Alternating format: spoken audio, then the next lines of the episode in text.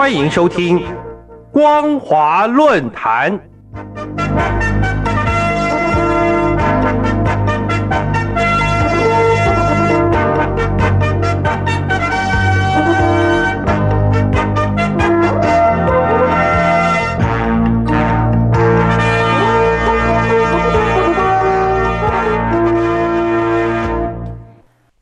听众朋友，您好，欢迎收听今天的光华论坛，我是世奇。今天的论坛主题是：中共试图取代美国在中东的影响力，能成功吗？中共试图取代美国在中东的影响力，能成功吗？二零二二年十二月七号，习近平对沙地阿拉伯为首的波斯湾六国进行了四天的访问。而波斯湾六国在一九八一年成立了海湾阿拉伯国家合作委员会，简称为海合会。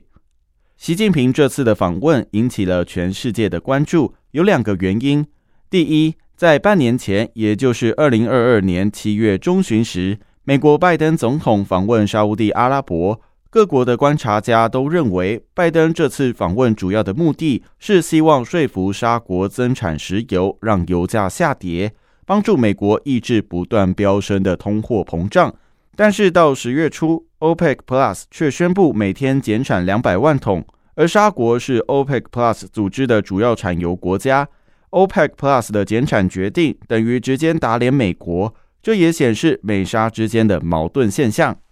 第二，习近平这次访问以沙国为首的波斯湾六国以极高的规格接待习近平。原因是习近平在访问前就送给沙国三百亿美元的投资大单。另外，习近平在会议中宣布，未来三到五年将继续从海合会国家扩大进口原油、液化天然气，加强油气开发、清洁低碳能源技术等多项的合作。其中最令人惊讶的是，习近平公开建议开展油气贸易要以人民币结算。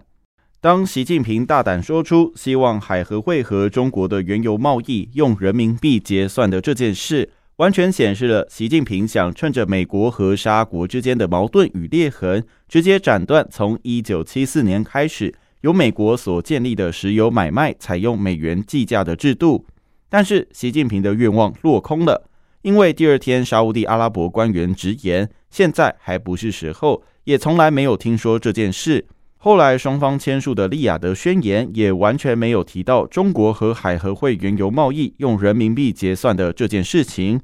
这里我们可以用一句话来说：习近平企图挖美国的墙角，取代美国在中东的影响力。但就现阶段的结果来讲，是完全落空了。而要观察美国在中东经营久、底子厚、利益大的影响力，首先就要解析中东大环境的历史。中东地区由于宗教等等因素，伊朗与沙地阿拉伯对抗了几十年。以沙地阿拉伯为首的波湾六国，简称海合会，包含阿拉伯联合大公国、巴林、科威特、阿曼和卡达。长期以来，波湾六国用美元石油，也就是石油买卖用美元计价的机制，来换取美国对他们国家安全的保护措施。中东地区另一个对抗集团，也就是伊朗、伊拉克、黎巴嫩和也门等国，他们背后是俄罗斯与中国。当然，中东地区还有另一个势力，就是拥有美国支持的以色列。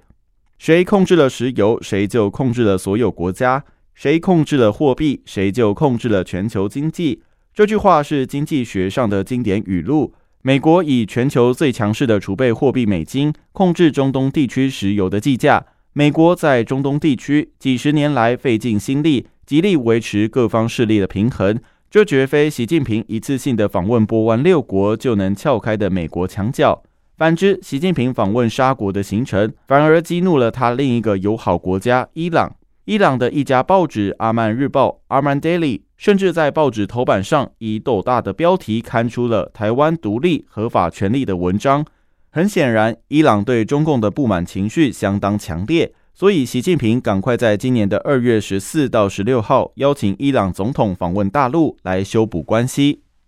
持平而论，自从美国发展页岩油，从石油进口国家变成石油出口国家，这与中东地区石油储存量第一名、石油收入大约占国家财政收入百分之八十七的沙国而言，沙国与美国的关系从合作伙伴变成竞争伙伴。这时候，沙国如果能绑定中共这个大买家来采购石油，对沙国是有利的。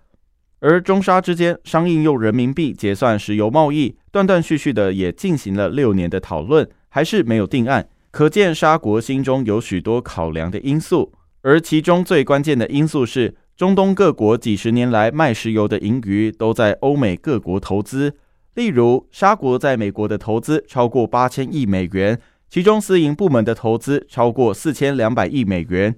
二零二一年，美国军事支出约为五百亿美元，其中的百分之七十九用在从美国采购武器，甚至这些石油大亨热爱的奢侈品、汽车、香水、名牌包包、衣服、珠宝，都是向欧美国家购买，甚至早就已经在欧美国家制产。为了中国得罪美国，危及国家安全、经济保障，影响自己高尚的生活品味，恐怕是划不来的。